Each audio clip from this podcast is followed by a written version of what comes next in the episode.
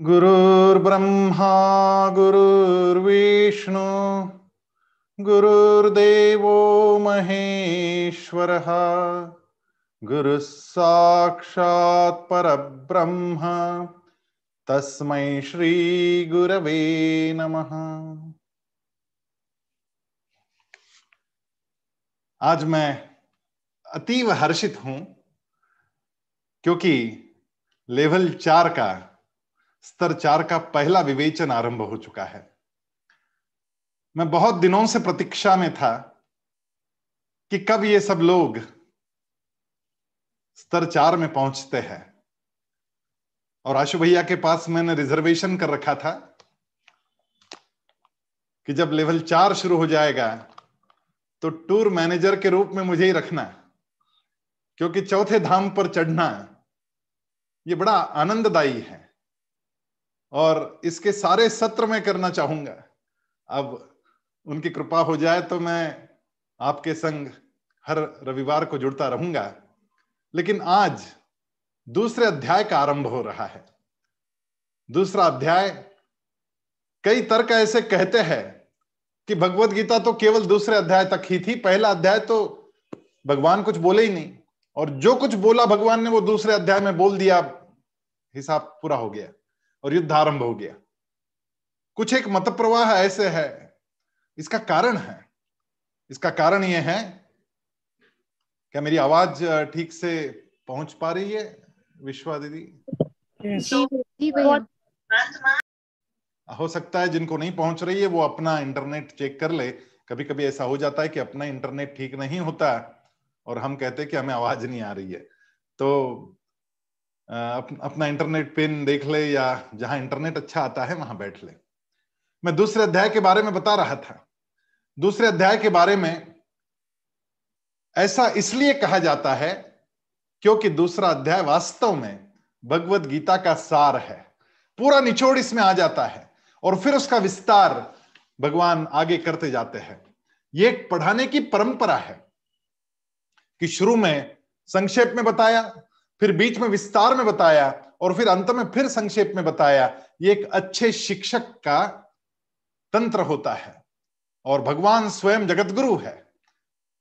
वो जानते हैं कि कैसे रखना है सामने। तो शुरू में संक्षेप में रखा, फिर उसका विस्तार किया और फिर अठारहवें अध्याय में संक्षेप में फिर एक बार कहा यह एक बहुत सुंदर शिक्षा की पद्धति है। और इसलिए ये दूसरा अध्याय भगवान के वचनों का आरंभ दूसरे अध्याय से होता है। आज वो आरंभ होने वाला है, इसलिए मैं अधिक प्रसन्न हूँ। और उससे भी अधिक प्रसन्न इसलिए हूँ कि आज होली है। और होली के दिन आप सभी को शुभकामनाएँ देते हुए इस दूसरे अध्याय का विवेचन आरंभ करते हैं। दूसरे अध्याय की शुरुआत संजय ने की। और संजय बोलने लगे, तन तथा कृपयाविष्टम अश्रुपूर्णाकुलेक्षणम विषीदन्तमिदं वाक्यम। उवाच मधुसूदन। इस प्रकार करुणा से व्याप्त और आंसुओं से पूर्ण तथा व्याकुल नेत्रों वाले शोक युक्त उस अर्जुन के प्रति भगवान मधुसूदन ने यह वचन कहे। भगवान पहले अध्याय में देख रहे हैं कि अर्जुन की क्या अवस्था हो रही है। अर्जुन रो रहा है, अर्जुन बैठ गया, वो गलित गात्र है, उसका मुँह सूख गया है। उसके हाथ से गांडीव नीचे गिर गया है। और भगवान ने समझ लिया कि अर्जुन की अवस्था क्या हो रही है। जैसे पानी में नमक घुल जाता है, वैसे अर्जुन अपने दादाजी के स्नेह में, प्रेम में घुल चुका है। जैसे बादल हवा से फट जाते हैं, बिखर जाते हैं और हवा में ही विलीन हो जाते हैं, वैसे ही अपने गुरु को सामने देखकर अर्जुन की अवस्था वैसी ही हो गई, वो फट चुका है अंदर से। अब वो कुछ करने की अवस्था में नहीं। जैसे कोई राजहंस कीचड़ में जाए और वहीं फंस जाए, वैसे ही इस राजहंस की अवस्था हो चुकी है। अर्जुन, महारथी है, पराक्रमी है, आज तक कभी हारा नहीं। लेकिन सामने अपने ही सगे संबंधी मामा, अपने भाई, अपने शालक, अपने दामाद, इन सभी को देखकर वो अत्यंत व्याकुल हो रहा है और ये वीरोत्तम उस माया में फंस चुका है, जैसे राजहंस कीचड़ में फंस जाता है। अब जब ऐसा घटता है ना तो काउंसिलर जो समुपदेशक होते हैं, उस समुपदेशक की भूमिका बड़ी महत्वपूर्ण होती है। जब कोई हमारे सामने ऐसा व्यक्तित्व हो और उसको बोलना, बोलता करना है कि उसको, उससे बुलवाना है कि क्या समस्या है, बताओ। क्योंकि इसमें बहुत सारी चीज़ें थी। भगवान को यह पता था कि यह तो शूर है, लेकिन क्या पता, क्या कायरता आ गई इतना बड़ा सैन्य सामने देखकर, क्योंकि इससे पहले इतना बड़ा सैन्य अर्जुन ने कभी नहीं देखा है। ग्यारह अक्षोहिणी सेना, और अर्जुन के पास केवल सात अक्षोहिणी सेना है। तो पता करना होगा कि यह कायरता है क्या? या फिर पता यह करना होगा कि कुछ बीमारी छा गई है क्या? बुखार उखार तो नहीं आ गया? या तो फिर यह देखना होगा कि क्या वास्तव में मोहग्रस्त हो गया है क्या? कई प्रकार हो सकते हैं। इसमें से कौन सी चीज़ घटी है यह देखना बड़ा आवश्यक है।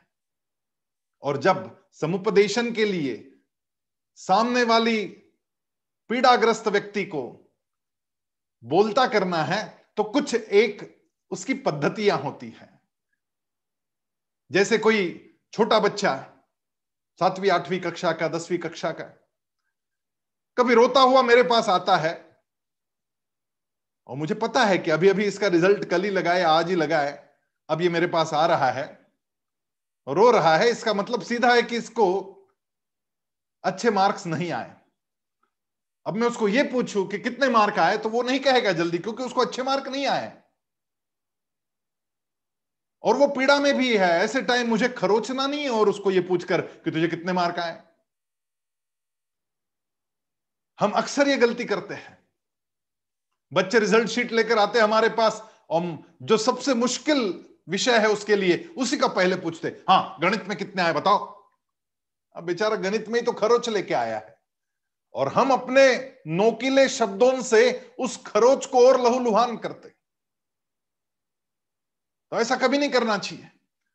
लेकिन यदि सामने वाला बोल नहीं रहा है तो कुछ तो तरीका अपनाना पड़ता है, और भगवान ने बिल्कुल यही तरीका यहाँ अपनाया है, ऐसा प्रतीत होता है।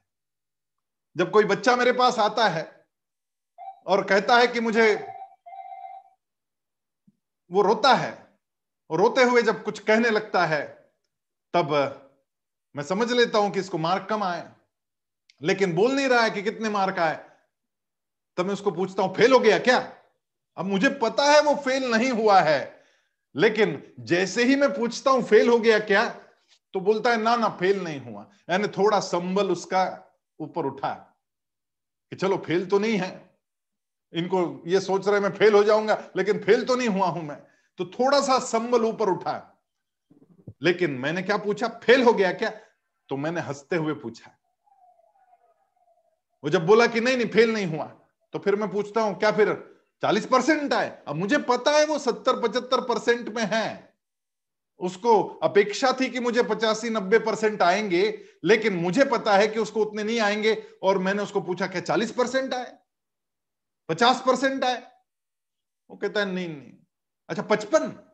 नहीं, सत्तर आए। बोल दिया, सत्तर आए। उसको सत्तर आए, ये कहने का धीरज उसके मन में पैदा करने की बात समुपदेशक को पहले करनी पड़ती है। और उसके लिए पहले पूछना पड़ता है, फेल हो गया क्या? अब ये फेल हो गया क्या? ये जो पूछना है ना ये वास्तव में नहीं है। ये तो उसको बुलवाने के लिए, उसके मुँह से उगलवाने के लिए कि हो क्या गया है। उसी प्रकार भगवान यहाँ पे पूछ रहे उसको, कुतस्त्वा कश्मलमिदम विषमे समुपस्थितम अनार्य जुष्टम स्वर्गम अकीर्ति करम अर्जुन अरे क्या कर रहा है तू अर्जुन? रो रहा है? हे अर्जुन, तुझे इस असमय में, यानी युद्ध के समय में यह मोह किस हेतु से प्राप्त हुआ? क्योंकि न तो यह श्रेष्ठ पुरुषों द्वारा आचरित है। ये वीरों को उचित नहीं है इस प्रकार से नीचे बैठना। ये ना तो स्वर्ग देने वाला है और ना ही कीर्ति को प्राप्त कराए। अकीर्ति करम अर्जुन, अकीर्ति कराने वाला है। और अकीर्ति जो है, वो सबसे भयंकर होती है। मृत्यु से ज़्यादा पीड़ा देती है अकीर्ति। और फिर भगवान ने आगे ऐसा तमाचा मारा है कि बोल क्या हुआ तुझे? ये कहने के लिए भगवान ने अगला श्लोक बोला है क्लैब्यम पार्थ नई तत्वयुपपद्यते क्षुद्रम हृदय दौर्बल्यम त्यक्तवोतिष्ठ परंतप भगवान ने बड़ा नोकिला शब्द प्रयोग किया यहाँ पर।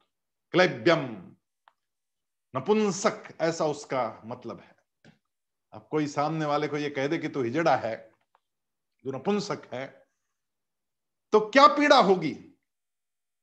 मैंने तो शुरू में जब ये श्लोक पढ़ा तो मुझे लगा कि भगवान बहुत ज़्यादा क्रोधित हो गए हैं। ऐसे शब्दों का प्रयोग कर दिया। कैसे कैसे शब्द है? हे अर्जुन, नपुंसकता को मत प्राप्त हो। तुझ में यह उचित नहीं जान पड़ती। यानी नपुंसकता उचित नहीं है। हे परंतप हृदय की इस तुच्छ दुर्बलता को छोड़ और युद्ध के लिए तैयार हो। अब ये युद्ध के लिए खड़ा हो जा हृदय की तुच्छ दुर्बलता, यानी तेरे हृदय में तुच्छ दुर्बलता आई है और तू नपुंसकों की भांति कर रहा है जो तुझे शोभा नहीं देता, ये जो बोला है ना, क्या ये क्रोध में बोला? जैसे मैंने किसी बच्चे को पूछा, क्या फेल हो गया? तो फेल हो गया ये मैंने क्रोध में नहीं पूछा।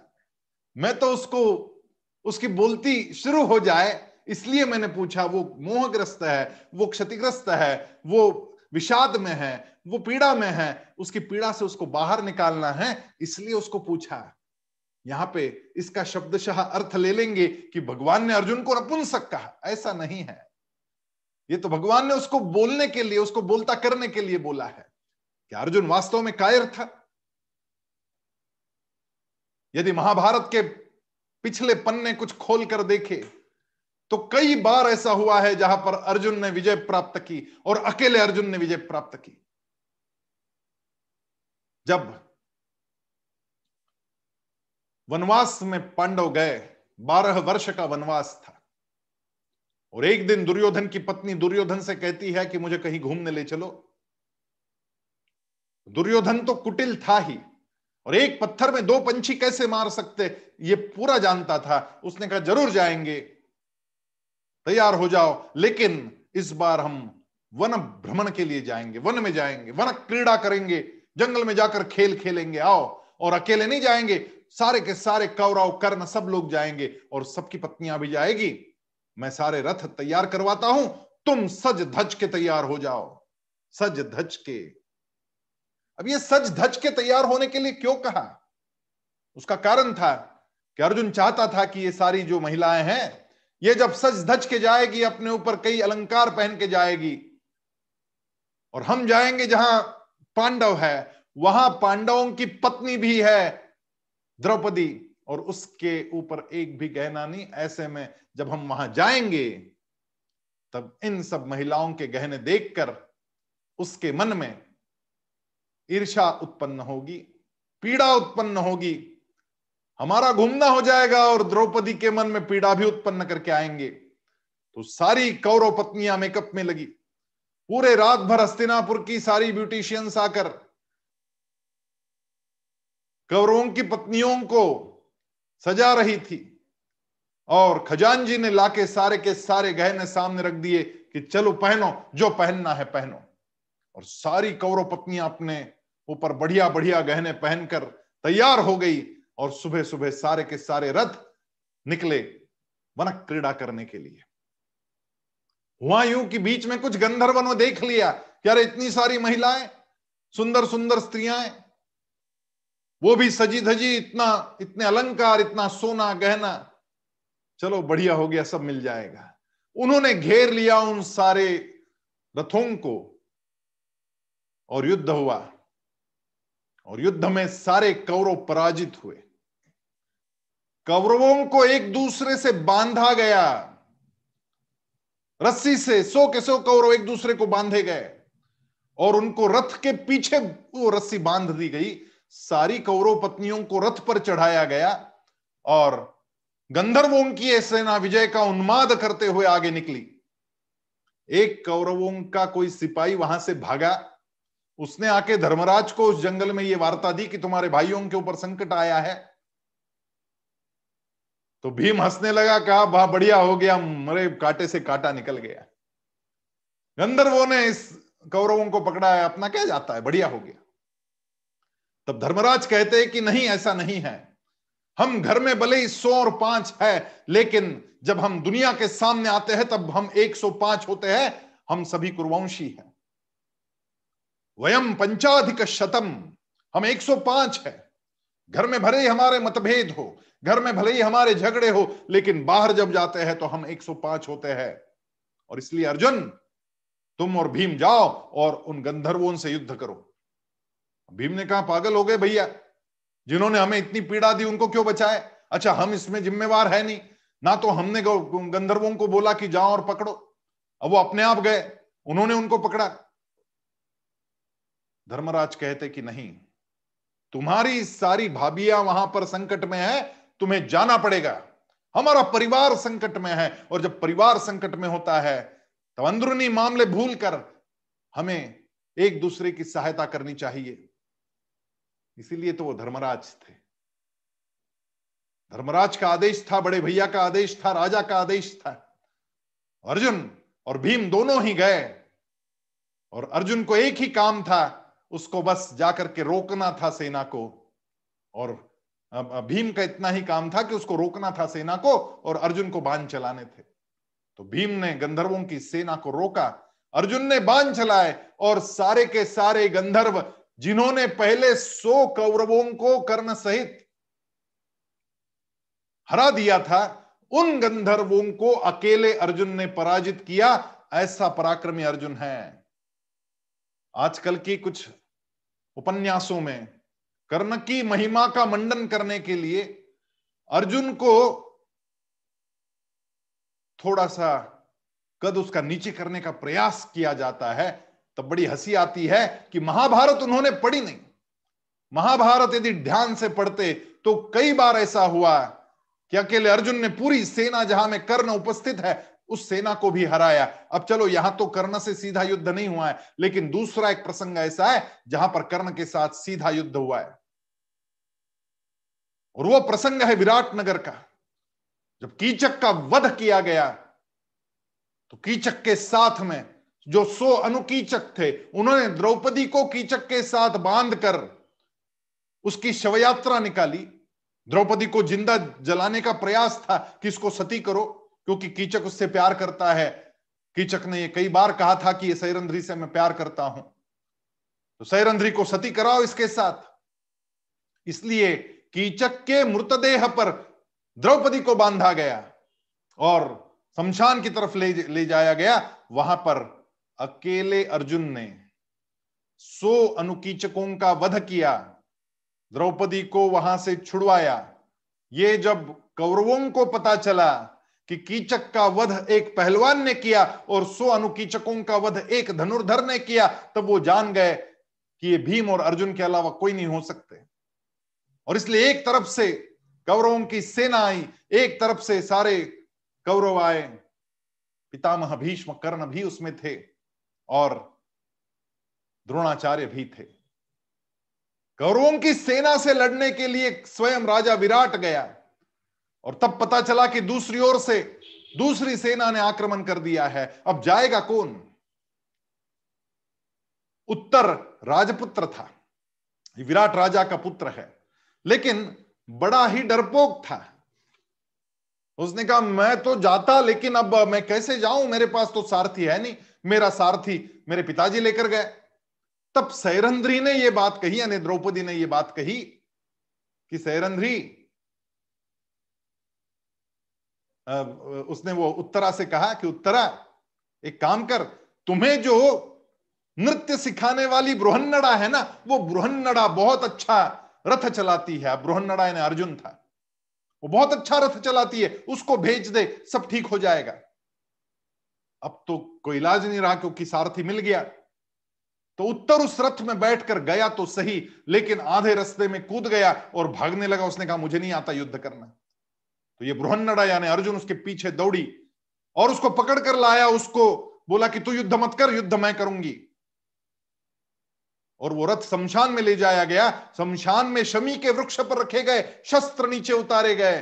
तब इस उत्तर ने पूछा, ये क्या है? तुम कौन हो? उसने कहा, अभी मत जानो। चलो मेरे साथ। और अकेले अर्जुन ने उस बृहन्नड़ा के वेश में सारी वो सारे जितने भी कौरव थे, उनके पितामह थे, द्रोणाचार्य, अर्जुन ये कर्ण, इन सब लोगों को परास्त किया मोहिनी अस्त्र से। और मोहिनी अस्त्र से पराजित करने के पश्चात केवल दो दाढ़ी वाले, जो सफ़ेद दाढ़ी वाले वृद्ध लोग हैं, उनके कपड़े छोड़ देना, बाकी सबके उत्तर ये खींच के ले आना। ये उत्तर से कहा। और उत्तर ने जाकर सोए हुए उन सारे लोगों के उत्तरीय खींच कर लाए। उत्तरीय खींचना यानी बहुत बड़ा अपमान समझा जाता था। विवस्त्र कर दिया, किसी पुरुष को विवस्त्र करना यह बहुत बड़ा अपराध यह बहुत बड़ा अपमान होता था। सारे के सारे कौरव और कर्ण के उत्तरीय छीन लिए गए। और फिर पता चला कि वो तो अर्जुन था। अकेले अर्जुन ने जब सारी सेना परास्त की, गंधर्वों को परास्त किया, कई बार ऐसा घटा, ऐसा अर्जुन क्या इस युद्ध में डरने वाला था? लेकिन उसके मन में क्या हो रहा है? ये वो आगे कहना आरंभ करता है। अर्जुनोवाच कथम भीष्महम संखे द्रोणंच मधुसूदन। ईशुभि प्रतियोत्स्यामी पूजाहार वरिसूदन अरे, ये पूजा करने योग्य सब लोग मेरे सामने खड़े हैं। मधुसूदन, में कैसे मार दू इन्हें? रणभूमि में किस प्रकार से भीष्म पितामह को मैं बाणों से, बाणों की वर्षा उनके ऊपर करूँ? मेरे द्रोणाचार्य गुरुवर्य है, पूजा करने योग्य है। उनसे कैसे लड़ू मैं? इनसे लड़ूँगा तो मुझे महान पातक चढ़ेगा। अर्जुन कह रहा है, गुरु नहत्वा हि महानुभावान, श्रेयो भोक्तुम भैक्षमपीह लोके। हत्वार्थ कामांस्तु गुरु निहैव भुंजीय भोगान रुधिर प्रदिग्धान क्या पीड़ा होगी अर्जुन के मन में? अरे जिन्होंने बचपन से मुझे गोदी में खिलाया, मुझसे इतना प्रेम करने वाले पितामह भीष्म को मार दू मैं? जिन्होंने अपने हाथों से, मेरे हाथ अपने हाथों में लेकर धनुष्य की प्रत्यंचा कैसी खींची जाती है, ये मुझे सिखाया बचपन से। उस गुरु के ऊपर मैं बाँध चलाऊ। इन महानुभाव गुरुजनों को मारकर इस लोक में भिक्षा का भी खाना मैं कल्याणकारक समझता हूँ। मैं भीख मांगने चला जाऊँगा, मैं भिक्षा मांग लूँगा, लेकिन इनसे नहीं लड़ सकता मैं। मधुसूदन मुझे छोड़ दे। गुरुजनों को मारकर भी इस लोक में रुधिर से सने हुए मेरे ये हाथ, अर्थ और कामरूप भोगों को ही तो क्या भोगूँगा मैं? रक्तरंजित हाथों से प्राप्त उस राज्य का मैं क्या उपभोग करूँगा? प्रतिदिन मुझे याद आएगा उस सिंहासन के नज़दीक जाते हुए कि मेरे हाथ उन रक्तों से रंजित है, जिन्होंने मुझे पढ़ाया, जिन्होंने मुझे प्यार दिया, वो मेरे पिता भीष्म, जिन्होंने अपना पूरा जीवन कुरुवंश के लिए अर्पित कर दिया, उस कुरुवंश का नाश मैंने कर दिया, पितामह भीष्म को मैंने मार दिया। रोज रोना पड़ेगा, रोज रोना पड़ेगा मुझे। मधुसूदन, ये काम कैसे करूँगा मैं ये पीड़ा मेरे मन में रोज चुपती रहेगी। ये कैसे कर सकता हूँ मैं? नहीं कर सकता। अर्जुन रो रहा है। न चई तद्विद्म, कतरन्नो गरीयो, यद्वा जयेम यदिवानो जयेयुः। याने वहत्वा न जिजीविषाम स्थिता प्रमुखे धार्त राष्ट्रा किसी बच्चे को बोलते हैं ना, चालीस परसेंट आए क्या, तब वो बोलता है, नहीं नहीं, सत्तर आए वैसे अर्जुन बोलने लगा यहाँ पर। भगवान ने अर्जुन को बोलने के लिए उद्युक्त किया, इसलिए इस प्रकार के शब्दों का प्रयोग किया। क्लेब्यम मास्म। भगवान कभी कह सकते हैं अपने सखा को कि तू नपुंसक जैसी बातें कर रहा है। लेकिन भगवान ने इतने कठोर शब्द का प्रयोग किया, वो केवल उस समय अर्जुन को उस पीड़ा से बाहर निकालने के लिए किया, क्योंकि अपना कोई जब बोलने लगता है ना तो अपने आप पीड़ा कम होने लगती है। और इसलिए इस प्रकार के शब्दों का प्रयोग किया है। और अर्जुन कह रहा है कि ये भी नहीं जानते कि हमारे लिए युद्ध करना और न करना, दोनों में से कौन सा श्रेष्ठ है? मैं टोटली कंफ्यूज हूँ। मैं नहीं जानता हूँ कि युद्ध करना ठीक है या युद्ध नहीं करना ठीक है। और यह भी नहीं जानता कि इस युद्ध में हम जीतेंगे या हारेंगे।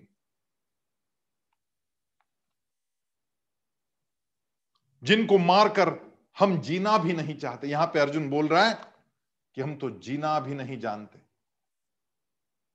इनको मार दूँगा तो जीना हराम हो जाएगा हमारे लिए। वे हमारे आत्मीय धृतराष्ट्र के पुत्र हमारे सामने मुकाबले में खड़े हैं। ऐसे में युद्ध कैसे करें? और ये दोष लगेगा? कितना बड़ा दोष कि मैंने अपने परिवारजनों को मार दिया। कितना भयंकर दोष चढ़ेगा? कार्पण्य दोषो पहत स्वभाव पृछा ताम धर्म सम्मूढ़ चेता यश्रेयस्यानिश्चित ब्रूहि तन्मे। शिष्यस्ते हम शाधिमान त्वाम प्रपन्नम। रो रहा है अर्जुन। और जब हम अपने किसी के पास रोते हैं ना तो अपने आप दिल साफ़ होने लगता है। दिल की सारी पीड़ा बाहर निकलती है। और यहाँ पर अर्जुन ने अपने आप को स्वाधीन कर दिया।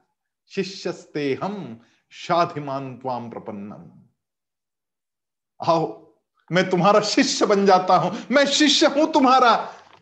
मैं स्वाधीन कर चुका हूँ अपने आप को। मुझे सच मार्ग बताओ, सत्य मार्ग पर ले चलो।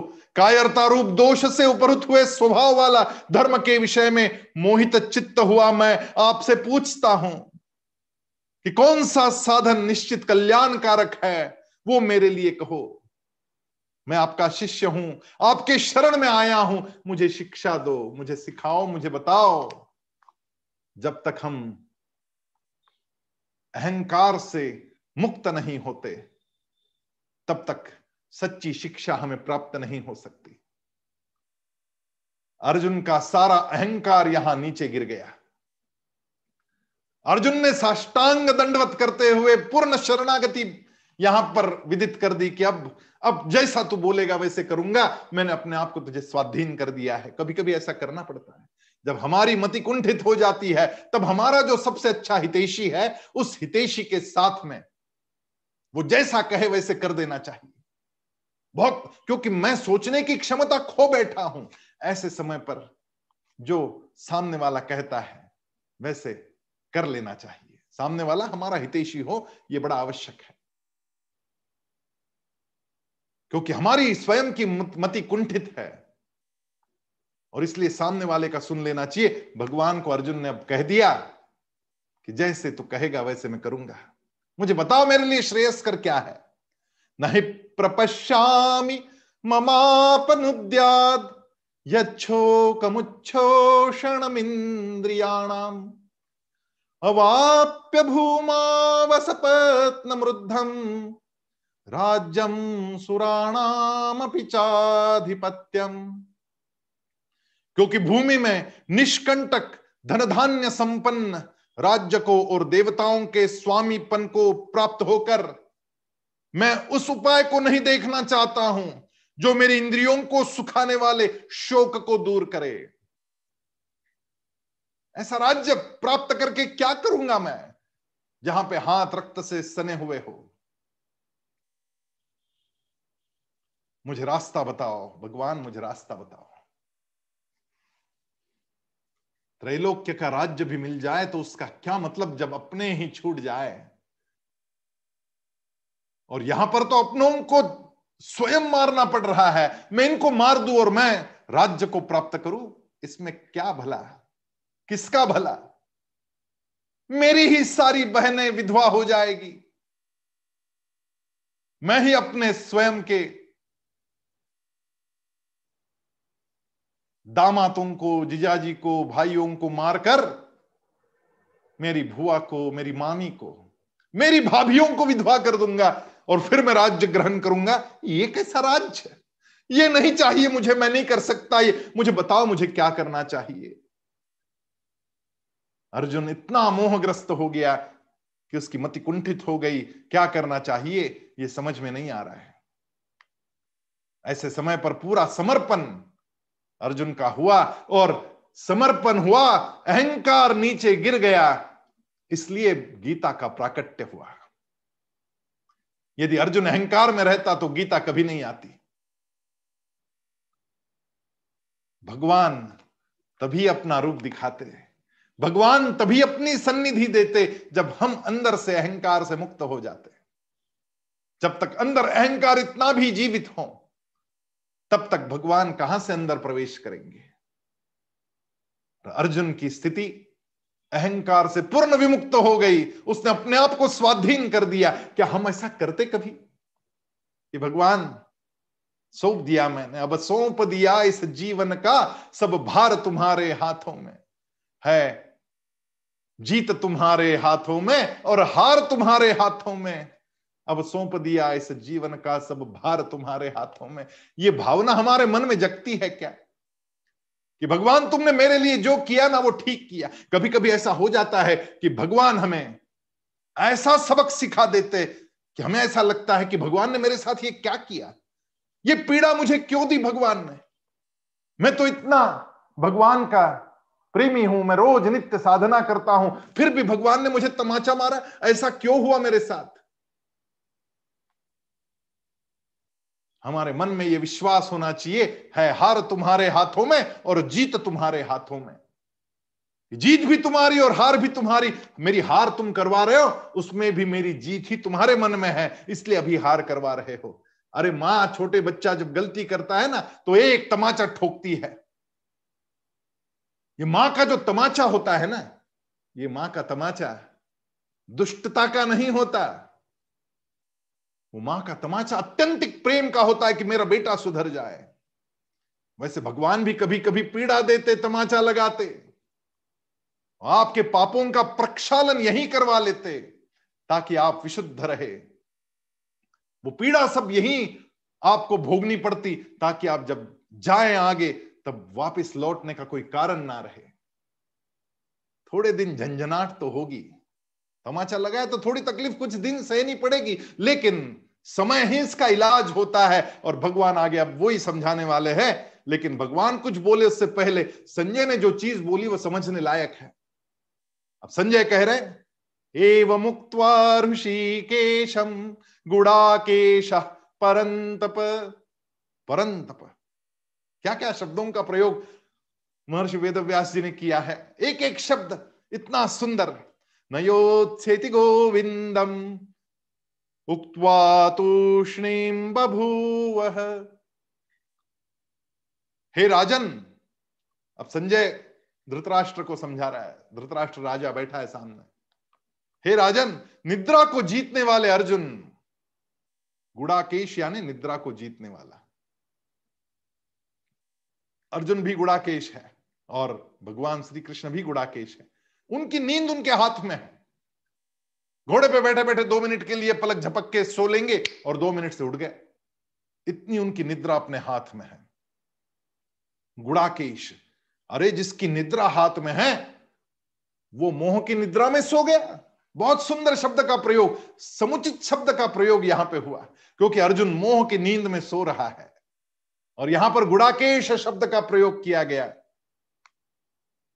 कि हे राजन, निद्रा को जीतने वाले अर्जुन, अंतर्यामी श्री कृष्ण महाराज के प्रति इस प्रकार कहकर फिर श्री गोविंद भगवान से युद्ध नहीं करूँगा, यह स्पष्ट कहकर चुप हो गए। भगवान सुन रहे हैं और अर्जुन अब चुप बैठ गया। कि अब तुम बोलो, अर्जुन, भगवान अब मैं सुनने के लिए राज़ी हूँ। जब तक हम चुप नहीं बैठते, मेरे जैसे कुछ लोगों को आदत ही होती है कि चुप ही नहीं बैठते, बोलते ही जाते बोलते ही जाते जब तक हम बोलते जाएँगे, तब तक सामने वाला कैसे कोई बोलेगा? तो कहीं तो चुप बैठना भी सीखना चाहिए, सुनना आना चाहिए। सबसे पहला काम है सुनना, जो भगवान ने पहले अध्याय में किया है कि पूरा सुना, अभी भी सुना। और अब भगवान बोलने वाले, लेकिन भगवान की बॉडी लैंग्वेज क्या है? ये अब संजय समझा रहे हैं। संजय कह रहे तमुवाच ऋषिकेश प्रहसन्निव भारत सेनयोरुभयोर्मध्ये विषीदन्तमिदं वचः। प्रहसन्निव भारत। भगवान हंस रहे हैं। यहाँ पे ये शब्द नहीं होता तो वो जो क्लेब्यम मास में शब्द यूज़ किया गया, नपुंसक शब्द का प्रयोग किया गया, उसका गलत अर्थ निकलता। लेकिन हँसते हुए कोई गाली देता है तो वो गाली नहीं होती। हँसते हुए दे रहा है ना तो समझ में आ रहा है कि चिढ़ा रहा है। और भगवान ने चिढ़ाने के लिए उसको क्लैब्य कहा, ताकि ये बोलने लगे। हँसते हँसते कोई गाली नहीं दे सकता। और हँसते हँसते कोई क्रोध भी नहीं कर सकता। तो भगवान ना तो क्रोधित है, ना अर्जुन को अपमानित कर रहे हैं। भगवान अर्जुन को उठा रहे हैं। और उठाने के लिए कभी कभी ऐसे शब्दों का प्रयोग हमें भी करना पड़ता है। वैसा भगवान ने किया है।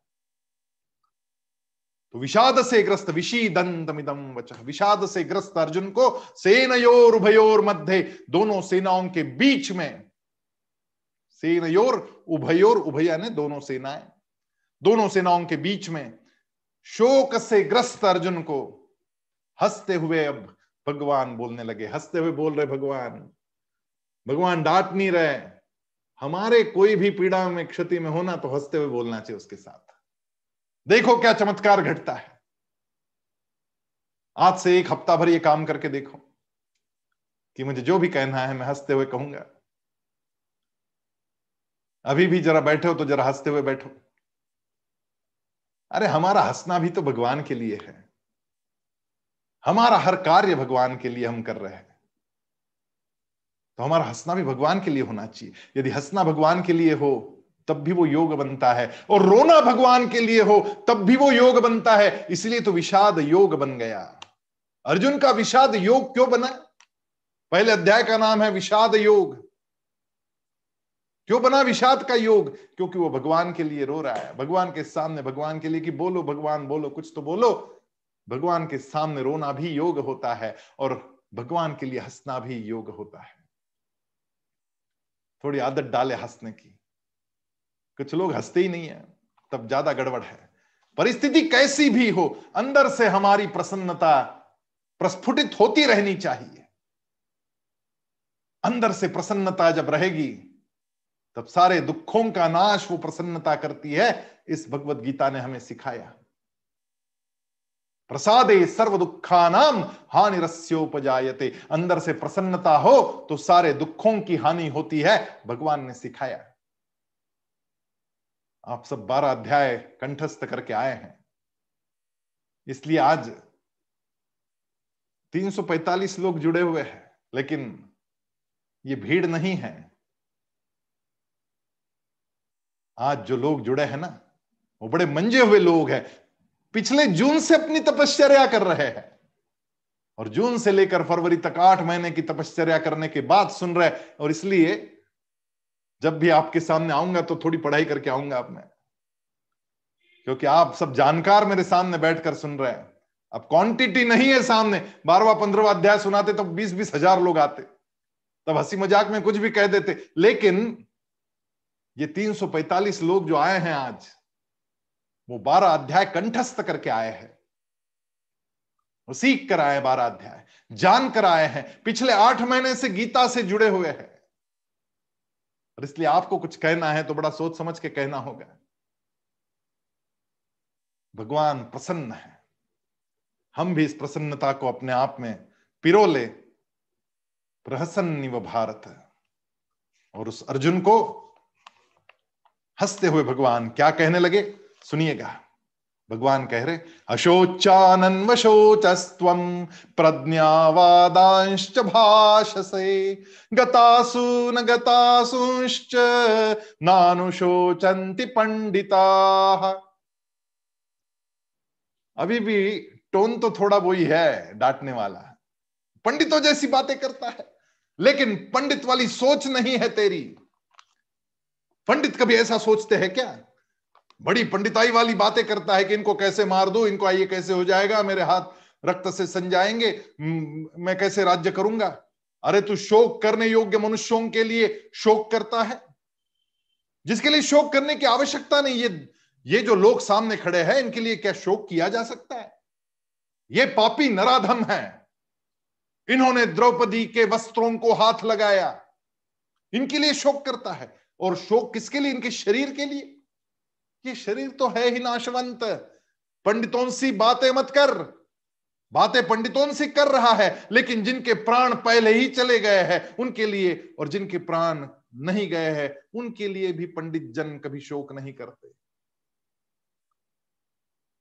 कोई मर गया तो शोक करने की आवश्यकता नहीं होती, क्योंकि केवल शरीर मरा है, आत्मा तो अमर है।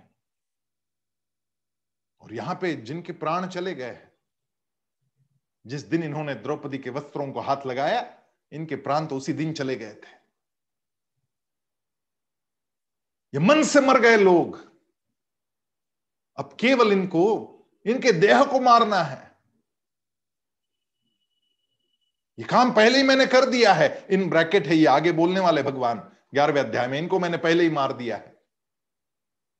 इन ब्रैकेट यहाँ पे कि जो मरे हुए हैं। ये मरे हुए लोग हैं सामने। सामने मरे हुए लोग खड़े हैं, क्योंकि इन्होंने जिस दिन द्रौपदी को हाथ लगाया, उसी दिन ये मर गए थे। आदमी ज़िंदा होता है तो किसी महिला को इस प्रकार अपमानित ना करता है। जो महिलाओं को अपमानित करता है, वो मरा हुआ ही समझना चाहिए।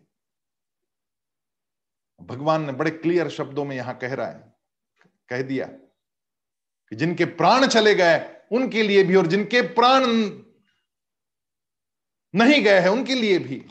प्राण जाने वाले इसके लिए कोई पंडित शोक नहीं करता क्योंकि देह जो है, वो नश्वर है, लेकिन आत्मा अमर है। भगवान आगे कह रहे आत्मा की अमरता का, आत्मा की नित्यता का और निर्विकारता का निरूपण भगवान अपने अगले श्लोकों में करने वाले हैं। नत्वेनाहम जातुनासम नत्वम नेमे जनाधिपा, न चैव न भविष्यामः, सर्वे वयमत परम। न तो ऐसा ही है कि मैं किसी काल में नहीं था, तू नहीं था, अथवा ये राजा लोग नहीं थे, और ना ऐसा ही है कि इससे आगे हम सब नहीं रहेंगे। हम पीछे भी थे और आगे भी रहने वाले हैं। हम अनित्य। कभी नहीं थे। हम नित्य है। हम पीछे भी थे, आगे भी रहेंगे। ये बीच का एक दौर है, जहाँ पे इस रूप में हम प्रकट हुए। तो अर्जुन के रूप में आया, मैं कृष्ण के रूप में आया, लेकिन मैं पीछे भी था और मैं आगे भी रहूँगा। तू भी पीछे भी था, तू भी आगे भी रहेगा। क्योंकि देहिनोस्मिन यथा देहे कौमारम यौवनम जरा। तथा देहांतर प्राप्तिर धीरस्तत्र न जैसे जीवात्मा की इस देह में बालकपन, जवानी और वृद्धावस्था होती है, वैसे ही अन्य शरीर की प्राप्ति होती है, उस विषय में धीर पुरुष मोहित नहीं होता। तो शरीर के लिए इतना प्रेम तेरा जो उमड़ पड़ा है कि इनको कैसे मार दो? अरे तू क्या मारने वाला है? तू शरीर को मारने वाला है। आत्मा तो नित्य है, अनित्य शरीर चला जाएगा और ये शरीर जाने आवश्यक भी है क्योंकि ये पापी शरीर है। इन्होंने पाप किया द्रौपदी को हाथ लगाकर। इन्होंने हड़पा अपना राज्य। इन्होंने अन्याय किया प्रजा के साथ।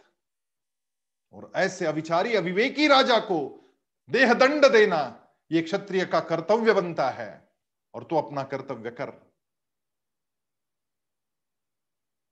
और ये कर्तव्य करते समय थोड़ी पीड़ा सहन करनी पड़ेगी। वो करनी पड़ेगी क्योंकि वो झंझनाहट थोड़ी देर सहनी पड़ती है। माँ ने तमाचा लगाया तो थोड़ी झंझनाहट तो सहनी पड़ेगी। हमारे साथ जो भी घटता है ना जीवन में बुरा, तब ये बात ज़रूर सोचिएगा। कि मेरे साथ ऐसा क्यों किया भगवान ने? भगवान ने मुझे पीड़ा इसलिए दी कि बाद में मैं पीड़ा ना सहूं इसलिए यही थोड़ी पीड़ा दे दी मुझे। भगवान मुझसे अत्यंतिक प्रेम करते हैं। इसलिए यहाँ पे जो छोटी सी पीड़ा दी है, उससे मैं उभर कर आऊँगा। समय ही उसका इलाज है। थोड़ा समय चला जाएगा तो मैं इससे उभर जाऊँगा। लेकिन भगवान ने मेरे साथ ऐसा किया, उसका कारण इतना ही है कि भगवान मेरे पाप प्रक्षालन सारी यही करवाना चाहते हैं। भगवान आगे कह रहे मात्रा स्पर्शास्तु कौंतेय शीतोष्ण सुख दुखदा आगमापाइनो नित्यास, तान स्थितिक्षस्व भारत। हे कुंती पुत्र कौनते? यानी कुंती पुत्र। हे कुंती पुत्र, सर्दी, गर्मी और सुख दुख को देने वाले इंद्रिय और विषयों के संयोग तो उत्पत्ति विनाशशील और अनित्य है। जो ये सुख आएगा ना, वो अनित्य है। इंद्रिय और सारे विषय, इनका जब संयोग होता है, तब जो सुख मिलता है, वो अनित्य है। मात्रा स्पर्शास्त कौनते? शीतोष्ण सुख दुखदाह। ये सारे अनित्य है। और इसलिए इसको सहना सीख। जीवन में थोड़ी सहनशीलता ला। पुराने जमाने में जब लड़की देखने जाते थे, लड़का देखने जाते थे बुज़ुर्ग तो तीन चीज़ें पता करके आते थे। इनका लेन देन कैसा है? इनका खान पान कैसा है? और इनका रहन सहन कैसा है? इनका ये तीन चीज़ें नहीं थी, ये छह चीज़ें थी वास्तव में। इनका लेना कैसा है ये भी देखते थे, और देना कैसा है ये भी देखते थे कि क्या दानत है इनमें? लेन देन का मतलब दानत भी देखी जाती थी कि क्या कहीं इन्होंने कुछ डोनेशंस दिए या नहीं दिए? त्याग की भावना इस परिवार में है या नहीं है? तो लेन और देन दोनों देखा जाता था। खान और पान दोनों देखे जाते थे। केवल खाना कैसे खाते ये नहीं देखते थे। ये कहीं पीना वीना तो नहीं जाते, ये भी देख लेते थे। और रहन सहन देखते थे। केवल रहना कैसे है, ये नहीं देखते थे। इनका सहना कैसा है? इस परिवार में मेरी बेटी जाएगी या इस परिवार से बेटी मेरे घर आएगी? क्या उसमें सहन शक्ति है? सहन शक्ति होना यह जीवन में अत्यंतिक आवश्यक बात होती है। और इसलिए भगवान कह रहे तितिक्षस्व। तितिक्षस्व यानी सहन करना सीख। तू सहन कर ये जो पीड़ा तुझे होने वाली, इनको मारते समय, उनको, उसे सहन करना सीख। ये सहनशीलता बड़ी महत्वपूर्ण है। यम हिथन यम हिन व्यथयंते ते पुरुषम पुरुषर्षभ सम दुख सुखं धीरम सोमृतत्वाय कल्पते। क्योंकि है पुरुष श्रेष्ठ दुख और सुख को समान समझने वाले, जिस धीर पुरुष को ये इंद्रिय और विषयों के संयोग व्याकुल नहीं करते वो ही केवल मोक्ष के अधिकारी होते हैं। यहाँ पे समत्व की भाषा भगवान ने आरंभ की कि बैलेंस रहना सीख अपने जीवन में। सुख हो या दुख हो, गर्मी हो या ठंडी हो, लाभ हो या लाभ हो, हर स्थिति में मैं बैलेंस बना रहूँ।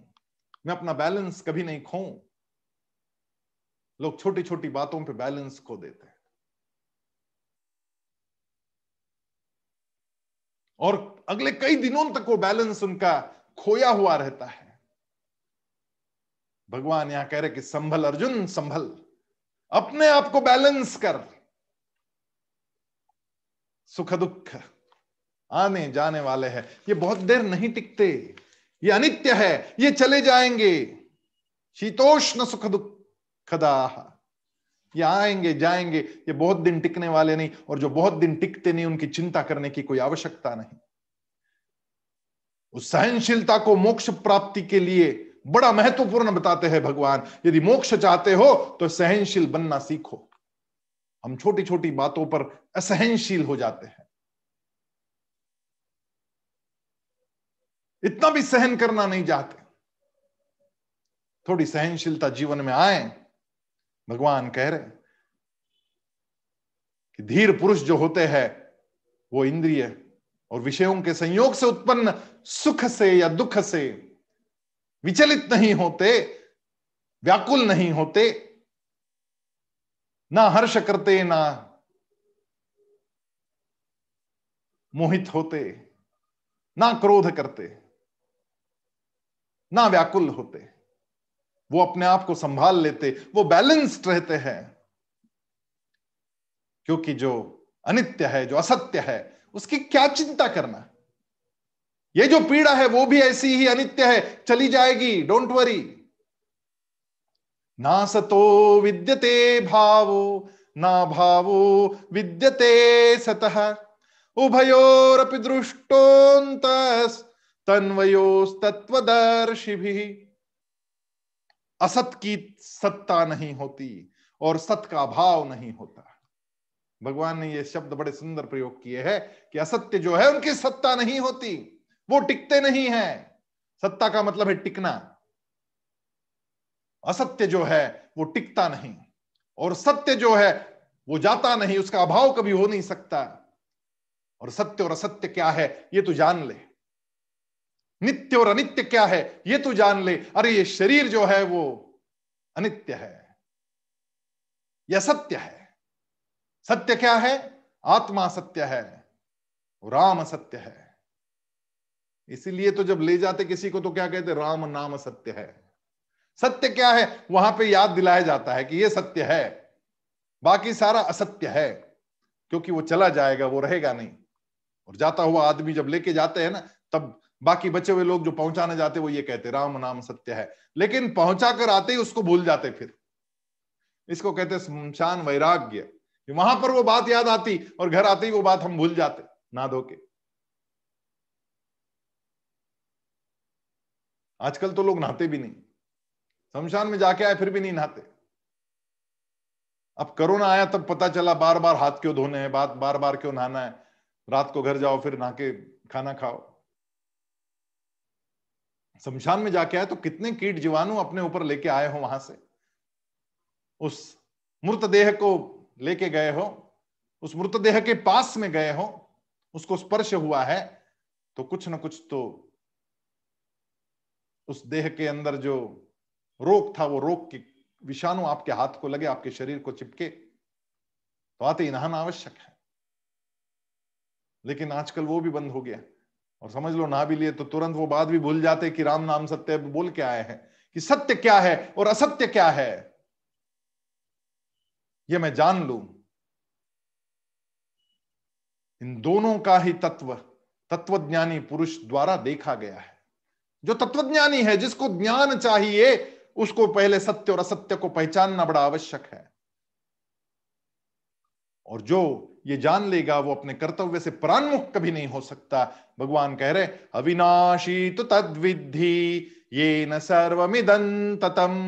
विनाशम वैस्यास्य न कश्चित कर तुम अर्ति नाश रहित तो तू, उसको जान, जिससे यह संपूर्ण जगत दृश्य वर्ग व्याप्त है, इस अविनाशी का विनाश करने में कोई भी समर्थ नहीं है। आत्मा को कोई नहीं मार सकता।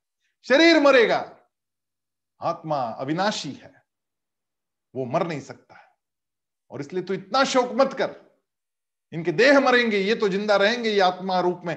लेकिन जिस देह ने पाप किया, वो देह जाएगा, उसको जाने देना, ये तेरा राजा के नाते कर्तव्य बनता है।